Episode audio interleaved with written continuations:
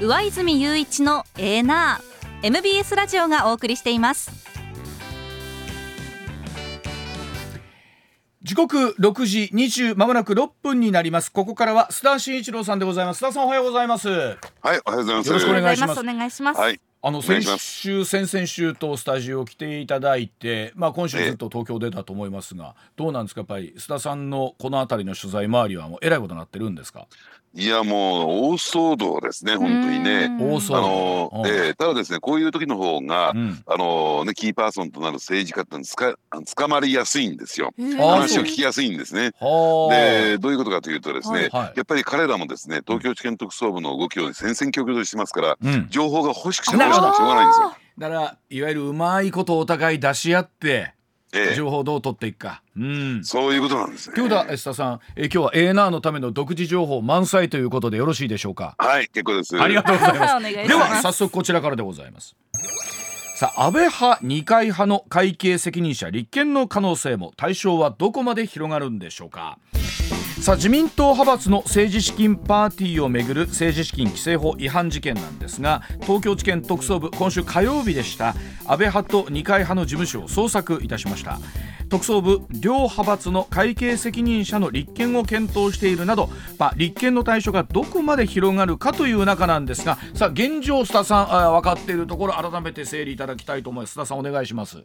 はい、うん。あのこの問題というのはですね、あのパーティー券の販売をめぐって、もちろん改めて言うまでもなく、えーその一部がですね、うん。えー政治資金収支報告書に記載されることなく、この政治資金収支報告書は派閥の政治資金収支報告書はいですね。はい、で、これに記載されることなく、そしてですね、うん。これは1点目ですね。うん。で、もう1点がですね、あの議員が販売した、えーね、パーティー券のうちですね、ノルマを超えて売った分については、うん。その一部がうん。おそらくですね、これはまあ派閥の慣習慣行としてですね、半分がですね、うん。えー議員にキックバックされていましたよと。うん。うん。でキックバックされるにあたってですね、えーまあ、派閥のですね政治収支報告書の支出にも記載がされていない、うん。そして、えー議員の、えー政治資金収支報告書にですね、うん。えー収入として記載されてないケースがありましたと。はいはい。でこの丸1と丸2の部分が政治資金規正法違反に当たりますということなんですが、うんうん。とりあえずですねこの今週火曜日の動きを見てみると、うん。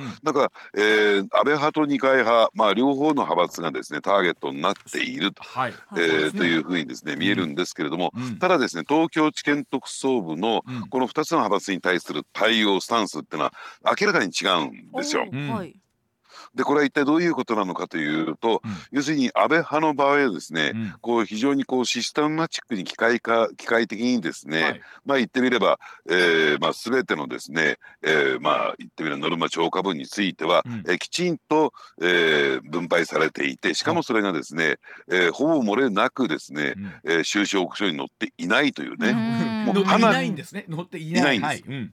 花から、えー法律政治資金規正法を守るつもりがなかったというふうにしか見られないケースと、うんあの二階派のようにですね、うん。あのもう言ってみればですねあの一部のそのパーティー券販売収入については報告書に載っていないんだけども、うん。はい。大体載ってますねと。んそしてそのキックバック分については、うん。えー派閥の報告書にですね支出部分としては載っている、うん。議員の収入部分としても載っている、うん。というところからその一部分のですねパーティー券収入の不記載という部分がある。うん。ですからこれ取りようによってはねうん。意図的にやったのかそれとも単純ミスなのか事務上のミスなのかうん。ちょっと分かりかねないというところもあるんですよ。はあなるほど。となると二階派の方はまだあすいませんって言えそうな感じがあるということですか？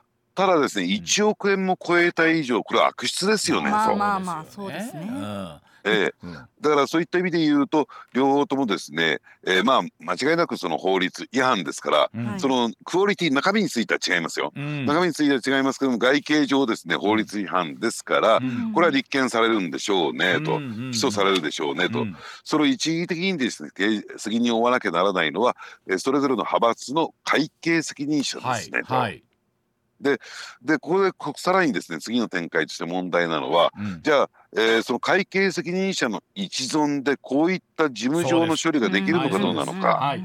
でこれ事務職ですからうん。国会議員でも何でもないはいですからね。そうですよね。うん。でそうするとですねじゃあ止水会の方から二階派の方から見ますけれども、うん。1億円超えてるんだけどこれただ単純に会計責任者の、うん。えー事務上のミスとして済ませるには、うん。ちょっとちょっとできないんじゃないの？とあの僕が会計責任者だったら「ねえ？ー、俺だけ?」って言ってしまいそうです。はい。ね。うん。えーでじゃあじゃあこれ安倍派の場合はどうかというと、うん。これ間違いなくできないよねと。うん。要するにあの事務であの担当責任者の、うん。えー一存だけではうん。システマチックに、うん。しかも意図的に法律に反映して法律を無視してうん。こんなことはとてもじゃないけどできませんよねと。でそうするとですねあのーまあ言ってみればその、えー派閥のお金、あるいは派閥の人事をうん。一括して統括しているのは事務総長というねはい。そういう要職にある人だ人なんだから、うん。うんその事務総総長の了承了解がうん。必要ですよねということになってくるわけですよ。はいそうですね。でそこでなんですけれども、えーまああまりこれは表に出てないんですけれども、はい。あの安倍派の場合にですねうん。会計責任者これ元 NTT の職員社員の方なんですよ。ねへえはい。そこから、えーまああのもともとですねあの言ってみれば世耕参院幹事長前参院幹事長ですね、はいこの方は NTT はい出身で,、この方が引っ張ってきた人なんですけれども、まあもともと普通の会社員ですから、うんとてもじゃないけど特捜部の調べなんかに頼られなくてはい。もうまあペラペラペラペラ 全面自供。うん。これ勘落ちというふうな用語を使うんですがはい。勘落ち状態にあるわけですね。言いますよね。もうおそらくですね、うん。あの毎日放送に何か刑事事件が起こって、うん。でワイズムさんが取り調べたらもう1時間で勘落ちでしょうね。もう。一段どころか自分から言いに行きますもんそうなったら。本当に。うんというぐらいの状況になって覚悟がなかったんでしょうはね。いでそこでその中で出てきた供述としていや事務総長の了解了承を得ています、うんそして加えて指示もありましたということも喋っちゃってるんですよ。あの一般的に考えてそうでないとそれこそ、まあ、サラリーマンご出身というのはあれですけどね自分一人の一存でそれこそ億単位のお金をですね帳簿に載せないとかってのは一般的に考えてやらないですもんね。ええ。うん。ただですねこれね永田町のこれも悪しき慣習なんですが、そういった時には、うんお前なんで会計責任者がついてるか分かってるよなと。うん。ではあ。こういった事件が起こった時にお前は全ての責任を背負って黙ってねその代わりお前の家族の一家族の面倒は一生見る、ね。えー有力な弁護士もつける。はい。だからお前が全責任を負えというのをそれをね、えーそういう因果を含んでこういう会計責任者ま。まさに会計責任者。まあまあ会計責任者ということですからこう須田さん例えばこうそう会計もお一人で全部やるわけじゃないでしょ？責任者一人じゃないでしょ？何人も、えうん、いいますよね。それだけこれだけ大きな金額になってくると。えーあー。でただですね法律上はその会計責任者が刑事責任を負うという形になってるんですよ。うでん。じゃあ事務総長はというと法律上はその責任を負うことになりませんけれども、指示だとか了承了解の類があると、えー共犯関係になるんですね。そうですね、うんはい。うん。だから東京地検特捜部はまず、えー最初のね、えーまああの壁としてうん。その事務総長をですね何とかして逮捕したいと。うーん。共犯関係を問いたいうんというのがまあおそらくですねと今の東京地検特捜部がうん。ゴールとしているということではないのかなと思いますね。これあの特に今週家宅捜索入ってからそうなんですけれどもさあどのあたりにねこれ本当に罪に大小がこれだけ同じねもう記入漏れだろうが意図的だろうがなんですけどどこで線引くのかっていう基準みたいなのはどこなのかっていうお話ありますけど須田さんの見立てではどんなイメージなんですか、ええうん。あのーですからね、まあ、これはもうクリアになっていて、うん。おそらくその二階派にね家宅捜索に入ったところを見て、うん。その裏金があるいはその政治資金収支報告書に載っていないお金がね、うん。1億を超えたところがその刑事責任が問われるんだろうね。この1億っていうのは一つの線引きだったんですね。え1億ってさそんないるんですか？ええ。あのーまあその個人じゃないですよ、はいはい。個人のキックバックではなくて、はいはいはい派閥の裏金として1億以上というのね、うんうんですからこの2つの派閥が、えー、一つロックオンされたのかなと思いますね。でまずはその事務総長なり会計責任者の立件ということを社に入れてで、えそこの共犯まで取れればなお、えー特捜部とすればよし。これ、ええ。ささらには議員個人にっていうところまでは行くんでしょうか、あのーそれはですね第2幕でしょうね、おそらくね。第2幕、はい。でキックバックを受けて、えー、政治資金収支報告書に、えー、まあ載せていない裏金ですね、うんこれも明らかに、えー、もう法律違反完全な法律違反ですから、うん。そうするとその議員のですね、えーまあ言ってみればあの政治団体政治資金団体のですね、うん。会計責任者というのがこれ罪に問われるんですが、うん。ただ実際上そのお金の差配をしているあるいはパーティー券を販売しているのは会計責任者はありませんからうん。これは完全に共犯関係に問えるんですよ議員本人が。でこれの線引きがどのぐらいなのかなというところが一つ線が引かれるのかなと思いますね。例えばうん。3,000万とか4,000万とかっていううん。あるいは5,000万というケースもあるでしょうしはい。そのところはですね東京東京地検特捜部の判断次第ということになってくるのかなと思いますね。これどうですか？今年も残すところあと10日という中で御用納めというのが果たしてこういう件に関してどれぐらいあるのかということではあるんですけれども、ええ。さあ年内にもというところで一つの大きな動きはあるんでしょうか？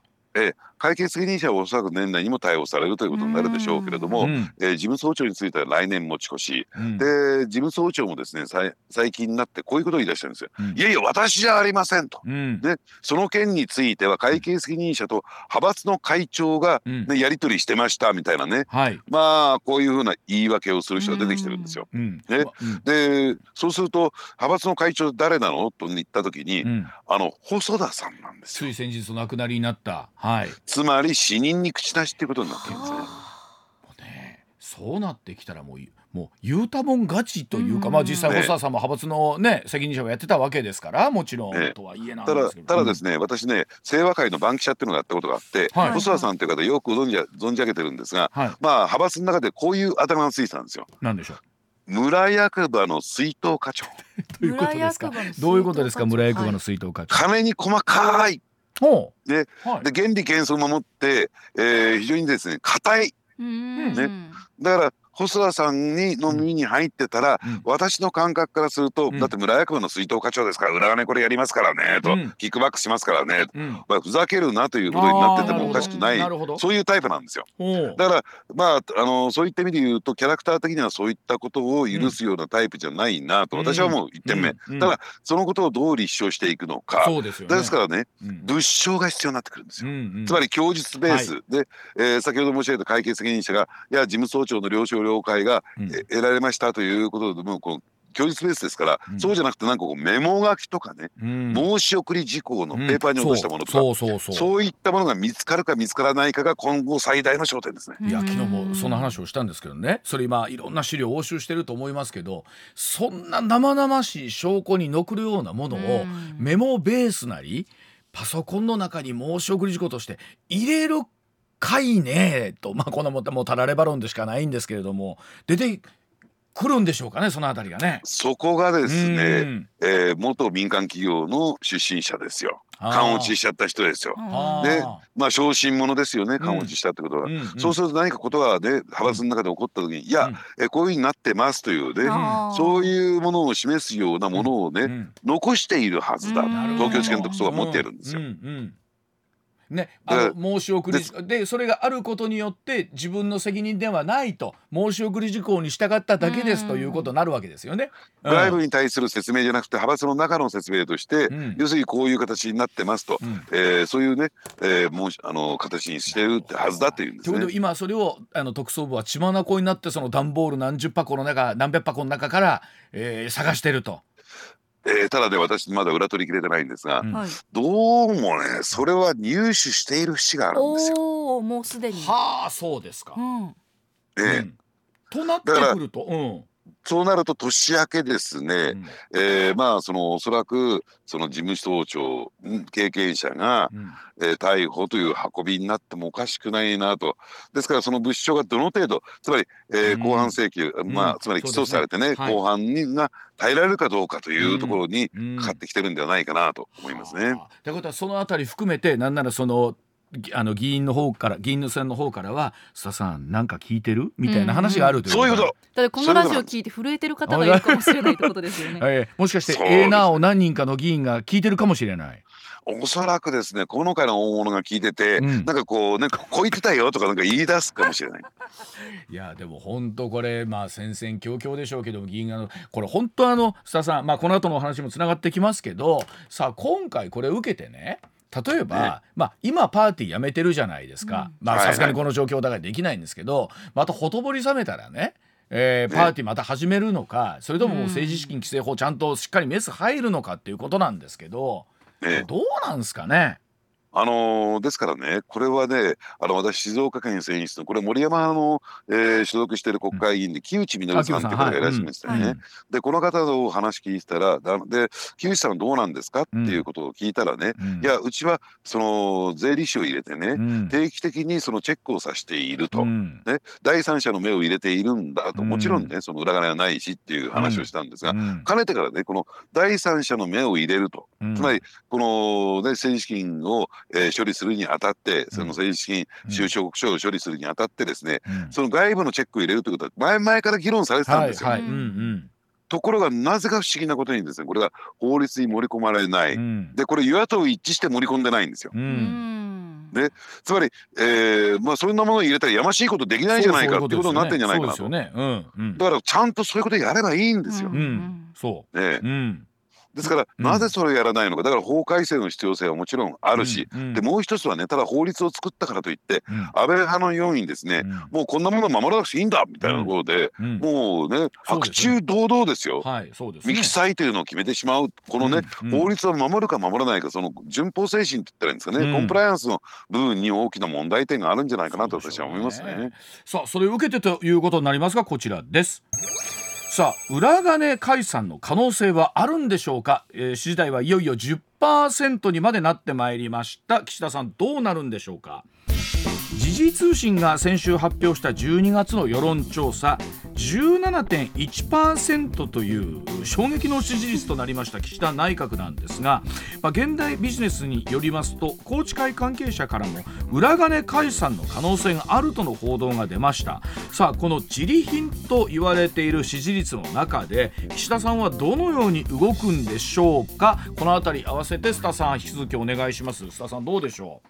はい、うん。あのーその前提としてね、さっきのお話、裏金問題のお話とつながってくるんですけれども、うん。これ、あえて言いますよ、うん。あえて言うんですけれども、なんか岸田さん、この問題に関しては、うん。非常に的確に、珍しく的確にですね、対応しているとか、手を打ってるあそうなとですか、うん思うんですよ。うん。つまり、えーまあ、今回のですね裏金に関して言うと、うん。まあ、1億円を超えたっていうのは、うん。二階派と安倍派だけですけれども、はい。ただ岸田派であるとかね他の派閥でもつまり自民党の5派閥でうん。こういった、えー記載漏れがあったということになってますよね。うんはいでその話が出た瞬出る直前にですね、うんえーこの裏金問題が出てきた時に、うんつまり岸田派でもそういうことがあるよと言われる前にですね、うんうん実はねあのすすっとね岸田さんがうん自分の派閥会長を辞職してるんですよ。はい、そうですよね。うんはい。はいうんこれが1点目ね。はい。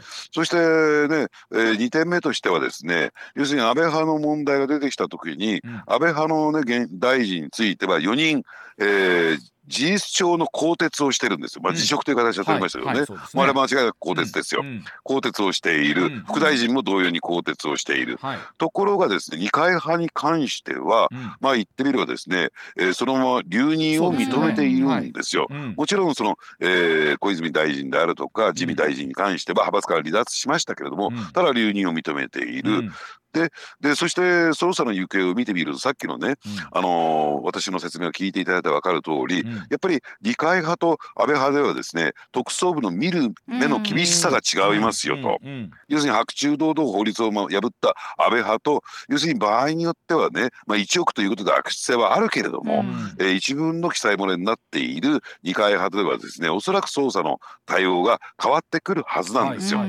でその辺を何か見透かしたのかのように人事をやってる本当ですね。ちょっと一歩早くあ動いてあそうですますよねね。。うん。そういった点で言うとはい。非常にですね珍しく的確に、はえー手を打ってるなと、うん。でそれ一体どっから情報が入ってるんだろうかそうですね。そうですね場合によってはですね、えー捜査情報が、うん。うんえーきちんきちんと事前に岸田首相の手の元にですね、うん届いていると読まなければ、うんそう見なければ、うん要するにこの対応ってのは理解できないんですよ。はいうんうんでもちろんね今回金の政治の金の問題ですから、うん。えー国税も動いてますと、うん。そのバックについてるのは財務省ですと、はい。でもちろん法務検察もついてます、うんうんうん。そのあたりからですねきちんとね岸田官邸には報告が上がっているんではないか。はあ。上がっていると見てもおかしくないねと。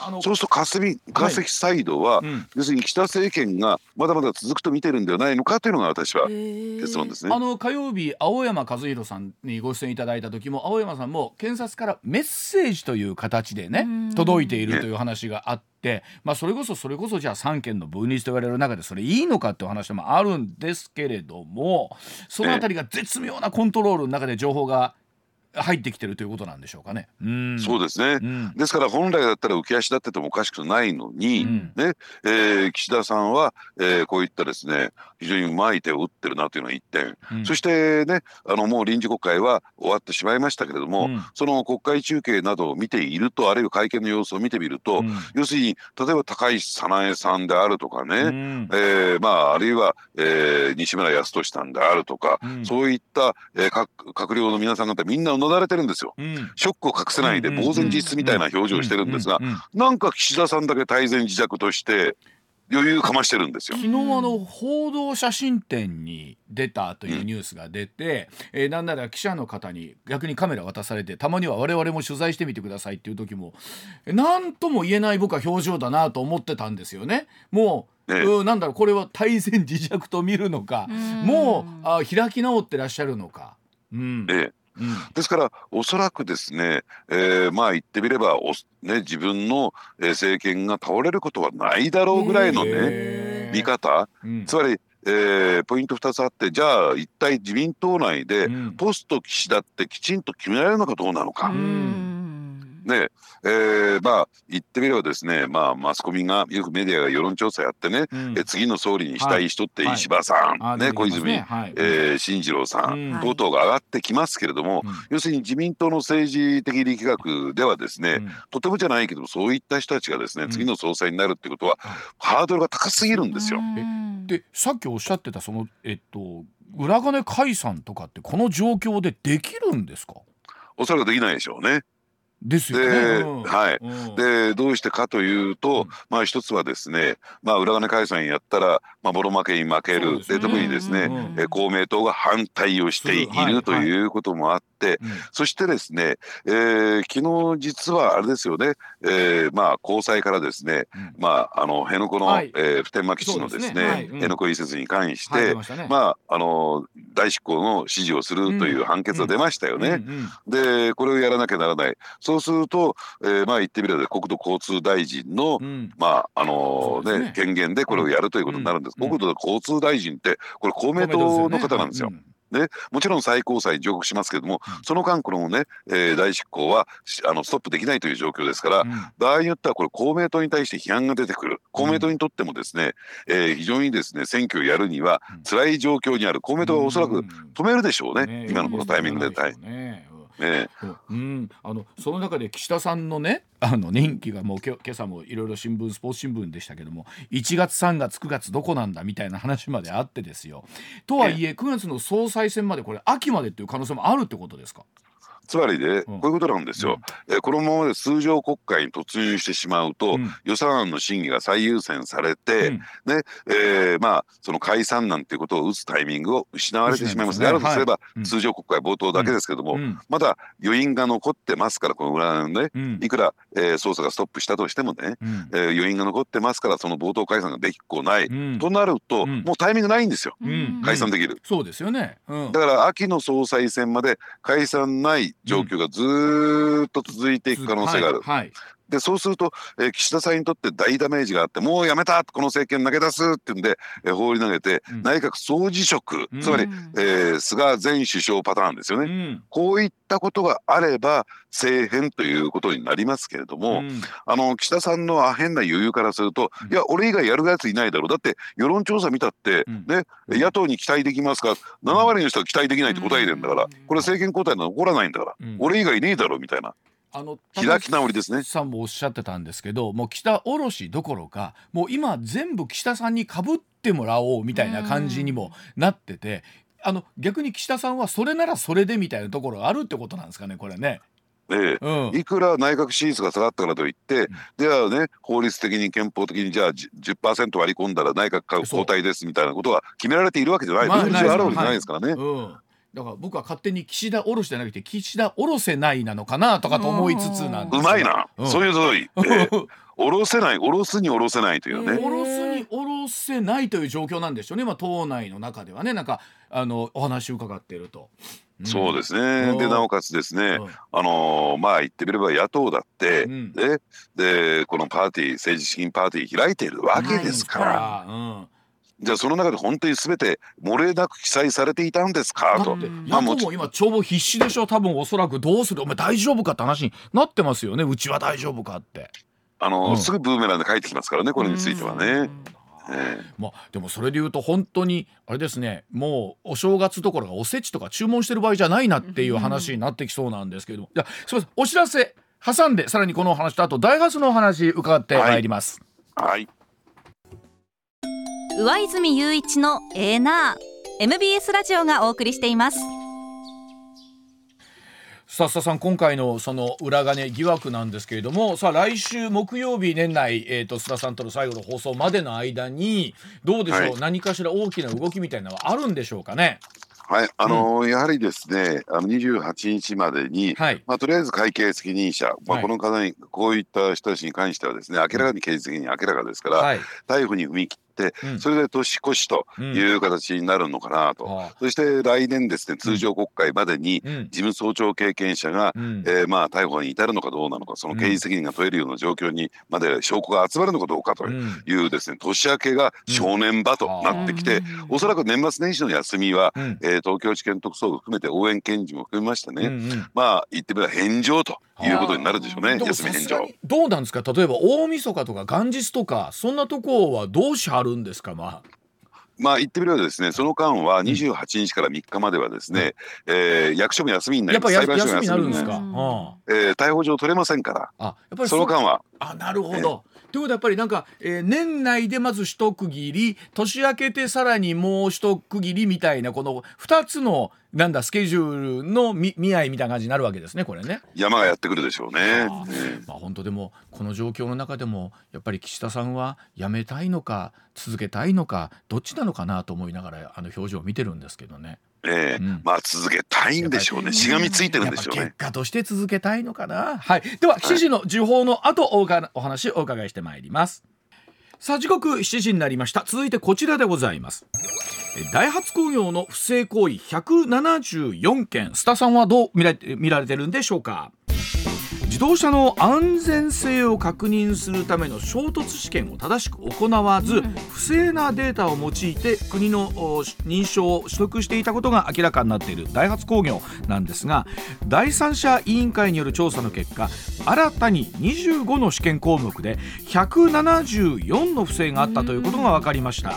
えダイハツはですね日本の国内国外すべての車種で出荷を停止するということを決めましてこれも大きなニュース年末飛び込んできましたがさあ須田さん今回の件は笹さんどんなふうにご覧になってますでしょうか？あのー第一点としてはね、そうん。の第三者委員会の調査結果に関して言うとですね、うん。驚くべきことに、うん。えーこういった不正に関して言うと、うん。一番古いものが1989年からはい。1989すごいですよ、えうん。30年以上にわたってこの不正が行われていたということなんですけれども、うん。そういった点で言うと、えー非常にですね大変な問題が起こったなと、ん。えー日本のものづくりに対して大きなね、うん。えーまあ、問題点といったら不信が、えー課せられることになってしまったなと思うんですね。うん。ただですね、えーとは言ってもこれが非常にこうシステムマチックにというか組織を挙げて、えーこういった不正が、えー恒常的にですようん。日常的に行われるようになったというのは、うん。やっぱり、えーここ10年ぐらいのことなんだろうと思うんですよ。ん。で特にそのきっかけになっているのが、えー2011年に発売して、うん。えー10年間で約90万台を販売していたうん。ヒット商品ですね、うん。えーミライイースというね、はい。うん。えーまあ、この軽乗用車、うんでこの開発に関わるね、うんえーところが一つ大きな問題だったのかなと。うんでやっぱりねダイハツの特徴というとこういった、えー新たなですね商品といってね車に関して言うと、うんその開発期間が非常に短期でスピーディーに行われるというのはダイハツの強みだったんですよ。すねはい、うんええ。うん。ですから、えーまあ、本来だったらですね、えーまあ、もっともっと時間がかかってもおかしくなかったこのミライースが、うん。えーまあ言ってみればですね相当頑張ったんでしょうね、うん。えー社内で相当、えーね、社会的になってやったために、うん本来だったらクリアすることが難しかった開発期間をですね,、えーねの目標をですね、えーあクリアしちゃったんですよ。これがある意味でこの前提実績となってうん。以降のですね、うん。その開発に関して言うと、うん。それが一つの前提となって非常にこう短い。で前回例えばこの期間でできたんだからはい。もう少し短くできるだろう、うん。もう少し短くできるだろうというね。なっていきますよね。うん。普通はね、うん。えーこういった状況が社内で生まれてしまった、うん。じゃあその社内でどうしてそれが生まれたのかというとうん。これもう一点ね、うえーまあ言ってみればですねこのダイハツというのはうん。独立した企業ではなくてトヨタグループなんですよ。はい。うん。トヨタの完全子会社ということもあって、まあ言ってみればねトヨタの軽自動車部門とうん。呼んでもおかしくない、うん。そういう存在だったんですね。うん。そのグループの中で、うん。まあ言ってみればですねこれはどこの企業でもそうなんですがはい。利益の極大化を目指していくためにはあるいは成長戦略を描いていくためには、はい。まあそういった親会社の方からうん。ノルマといったらいいんですかね、うん。えー開発計画をですねこうやれこうやれという指示が来た。うん。で子会社ですからうん。やっぱりそれを守らざるそれをクリアせざるを得ない状況になってうん。無理に無理が重なっていったのかなと。うん。要するにこれが独立した単独の会社だったらうん。やっぱりその辺については現実的なねう対応が取られていた、うん。あるいは、えー途中のね検証がえー進ま進んでいた可能性もあるんですが、要するに外部からといったんですか、うん。そのトヨタグループの中の役割を果たさなきゃならないという強烈なプレッシャーのもとにですね、うん。無理に無理に無理を重ねてしまったうんですからそういった意味で言うとそのグループとしてのそのダイハツという存在を抜きには考えられないなと思いますね。もうこれだけのことになってくるとね、まあ、もちろん過度なプレッシャーあったという中なんですけど現場のラインあので働いてる皆さんとかっていうのは僕どれぐらい認識終わりだったんですかねとは思うんですよね。うん、ええあのですからそういった点で言うとですねもう相当日常的なプレッシャーにさらされていたということがうん第三者委員会に対する回答からも、社員の聞き取り調査からもはい。出てきてるんではないかなと、もう日程は綱渡りで、うん。えーミスが許されないという言葉が出てきたりですね、うん。するところを考えてみると、うん。まあ言ってみればですね相当なその無理な、えープレッシャーにさらされてたってことは浮き彫りになってますよねこ。そさっきのお話じゃないですけどね例えば5年間にわたって、まあ、もっと言うとそれ以上にわたってパーティー券のそのかあの帳簿に関してもこれでいいんだとなってきたら、うん人間どっかで最初は大丈夫かと思っててもねこう麻痺していく感覚っていうのはあるかもしれないじゃないですか。そういうことっていうのがもしかしたらその社内の中でも起こっているところってのはあったんですがもちろん正義感のあった方もいらっしゃったと思うんですけれどもね。ねうん。あのーですからねそういった状況ではですねまあ麻痺してったっていうふうに考えるのが一番妥当なのかなと。うん。こえであただのはいどうぞ。はい、ただ問題なのはですね、うん。えーそういった安全性というのはうん。ね、確保されてますよと、うん。えー社内でいろいろテストをやった結果安全ですよというのは、これはですねあの監督官庁があるんですよ。国土交通省という監督官庁があるんですが、うん。これ認証システムと言われてましてね、うん。いわゆるその、えー国土交通省が、えーその一つの一つの車に対して安全性がちゃんと確保されているかどうかをうん。全部役所がチェックするわけではなくて、はい。その辺についてはメーカーサイドがつまり今回の場合はダイハツサイドが、うんえーそれをチェックをして自らでチェックしてうん。これは大丈夫ですよという証明それは認証と言われるんですが、はいその認証というと、ね、ことをやった車については、うん。国土交通省は、うん。要するにまあこの信頼関係、はい。メーカーとの信頼関係において、何か責任が起こったあ問題が起こったらそのメーカーの責任になるということで、うん。それについてはですねささしたるチェックをせずにうん。認めてきたという経緯があるんです。うん。この認証システムの問題点というのは私はあると思いますよ。まあ、あの日本の安全基準というのは非常に厳しく厳格だというふうにもまあ、ね、言われている中ではありますからですけどこれただ全車種の出荷停止となってくるとですよ、今後自動車業界とか守っていると一般ユーザーの皆さんそうですけれども与える影響非常に大きいと思うんですけどもね。あのそういった意味で言うとじゃあ自分乗っているダイハツの、ね、自動車は大丈夫なのか？ね、あるいは OEM 生産ですね、はい。えー他のメーカーのブランドで売ってるけれども、うん。要するにダイハツ製のものは大丈夫なのかって話になりますから、うん。でね安全性には問題ないといくらね、うん。ダイハツの社長が言ってみたところで、だってあんた方のところでねこれやってた話じゃないかと。だからこのニュース受けておそらく昨日ぐらいからそうでしょうけど今日また日にち明けてねあのそれぞれまた各ディーラーさんというか店舗の皆さんの対応も大変だろうなと思いますねこれね。ねうん。でなおかつですね、あのーまあ今日も報道出てますけれども、もちろんね、そういった状況がね、あのーまあ許容されてきたわけですから、うん。もう車を作ること自体ができなくなった。そうですよね。うん。ねでしかも何をもってね、うん。その要するにメーカーの認証システム先ほど申し上げた安全性を、うん。えー認めるというね、うん。えーところに対してえー信頼が置けなくなった以上、うん。し今の認証システムのその仕組み自体に信頼性が置けないわけですから、そこは新しく作られ作られ作り変えない限りですね、うん。これ再開の目処は立たないですよね。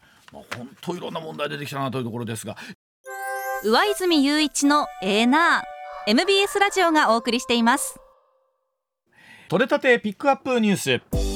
こだわりの朝どれニュースをご紹介、はいまずは政治の話題からです、はい。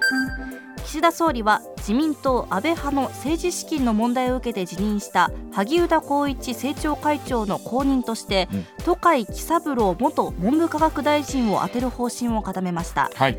また高木剛国対委員長の後任には無無派閥のうん。浜田康和前防衛大臣が固まっていて明日開かれる自民党の総務会で正式に決定する見通しです、まあ、都海さんは兵庫県は高砂のご出身でいらっしゃって、うん。まあ、特にあのリクルート事件の時にもねこの政治のクリーンさというのを求めてというところの動きありましたんで、まあ、はい。今回というところになりましたけど、さあこの後この辺りのお話さらにいい須田さんに聞いていきたいと思います。はい。続いてのニュースはこちらです。宜野湾市にあるアメリカ軍普天間飛行場の名護市辺野古への移設計画をめぐる訴訟の判決で福岡高等裁判所那覇支部は昨日斉藤哲夫国土交通大臣側の請求を認め防衛省が申請していた設計変更を25日までに承認するよう玉城デニー知事に命じました。知事が判決に従わない場合は国土交通大臣が代わりに承認する代執行が可能になります。まあ、判決の中でもですね、まあ、県知事である玉城氏が、えーまあその最高裁での法令違反との判断を受けた後もこの放置しているというこのこと自体がえー社会的公共のお利益に害するという話が、うん。まあ、判決もあったわけなんですが一方で、えー国とね県との相互理解を求めるためにもおもっともっとしっかり話し合いを続けていった方がいいんじゃないかということもまあ望まれているということになりますですよね。さああこの後大至高へと進んでいくんでしょうね。はい、はい、続いてはアメリカ大統領選に関するこちらの話題ですアメリカ・コロラド州の最高裁判所は19日共和党のトランプ前大統領について2024年大統領選のコロラド州党予備選への参加資格がないとの判断を示しました。うん。トランプ氏側は上訴する意向です。あの特にですね合衆国憲法の中であった反乱とあの国会議事堂へのというところがホワイトハウスへの進行というのがあったわけなんですけれども、さあこれ24年、まあ、いよいよ大統領選が幕開けますけれども、はい。この辺りもどうなっていくんでしょうね。これね、うん。これも長引きそうですよね。はい。続いての話題はこちらです国連安全保障理事会は19日北朝鮮が ICBM 大陸間弾道ミサイルを発射したことを受け緊急の公開会合を開催しました。日本やアメリカヨーロッパなどは ICBM の発射を非難したものの中国とロシアは朝鮮半島周辺でのアメリカの軍事活動が緊張を高めていると批判。安保理として一致した対応は取れませんでした。本当にあの今回今年1年ね特に、まあ、去年からそうですけど、はい。国連とはどういうものなのかっていうものがますますもって分からなくなってきてもう特に高橋洋さんも国連なんて全く機能してないですよ。なんかこの辺りこういうのを見てもそんな感じがしますよね。はい。うん。続いてはスポーツのニュースです。海外フリーエージェント権を行使して大リーグへの移籍を目指す楽天の松井裕樹投手がパドレスと基本合意に達したことが分かりました今シーズンの年俸の2億5000万円からはい。大幅アップとなる総額4年で30億円規模になるとみられます。ほっとこの大リーグってのはこの金額を見たときに夢あるなというのは夢あります。ね。まあ、一方でこれダルビッシュ投手とね、あの同じチームになるということですからこのまま契約進みますと。私も今年あのサンディエゴに行かしてもらって、はい。もうパドレスのゲーム見ましたけれども、うん。あのやっぱりね地元での愛され方ってやっぱりすごいんですよ、サンディエゴ本人ね投手の両投手の登板も見られるかもしれませんからね。はい。続いては同世代の方にとっては気になる話題ではないでしょうか。こちらのニュースです、東京海上日動火災保険は昨日の会見で来年4月1日付で広瀬真一社長が会長につき後任には白田博明執行役員が昇格する人事を内定したと発表しました、うん白田氏は現在営業企画部長として営業戦略の統括を担っていて役員33人を抜き54歳という異例の若さで抜擢となりました。すごいですね。あのサラリーマンの世界でしかもこれだけ大きな会社で33人抜きで抜き。えー私と同世代54歳でトップに上り詰めたということなんですが、まあ、ただ、えーそれだけですね、まあ、期待もされているし変革をというところもあります、まあ、この損保業界もそうですよね。今後どうなっていくのかいろんな、えー課題がある中ですから、経営手腕が問われるといえ夢ある世界ですねこれはありますね。はい、うん。最後はこちらの話題です。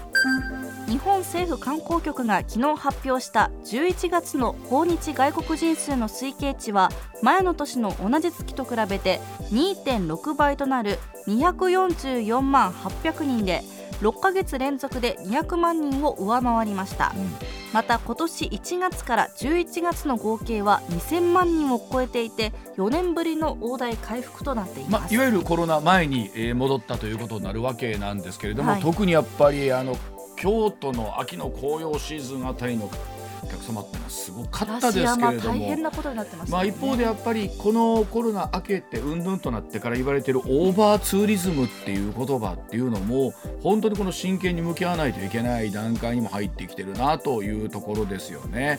えー年が明けてさあさらに今後春のまた観光シーズンどうなっていくのかというところになると思います。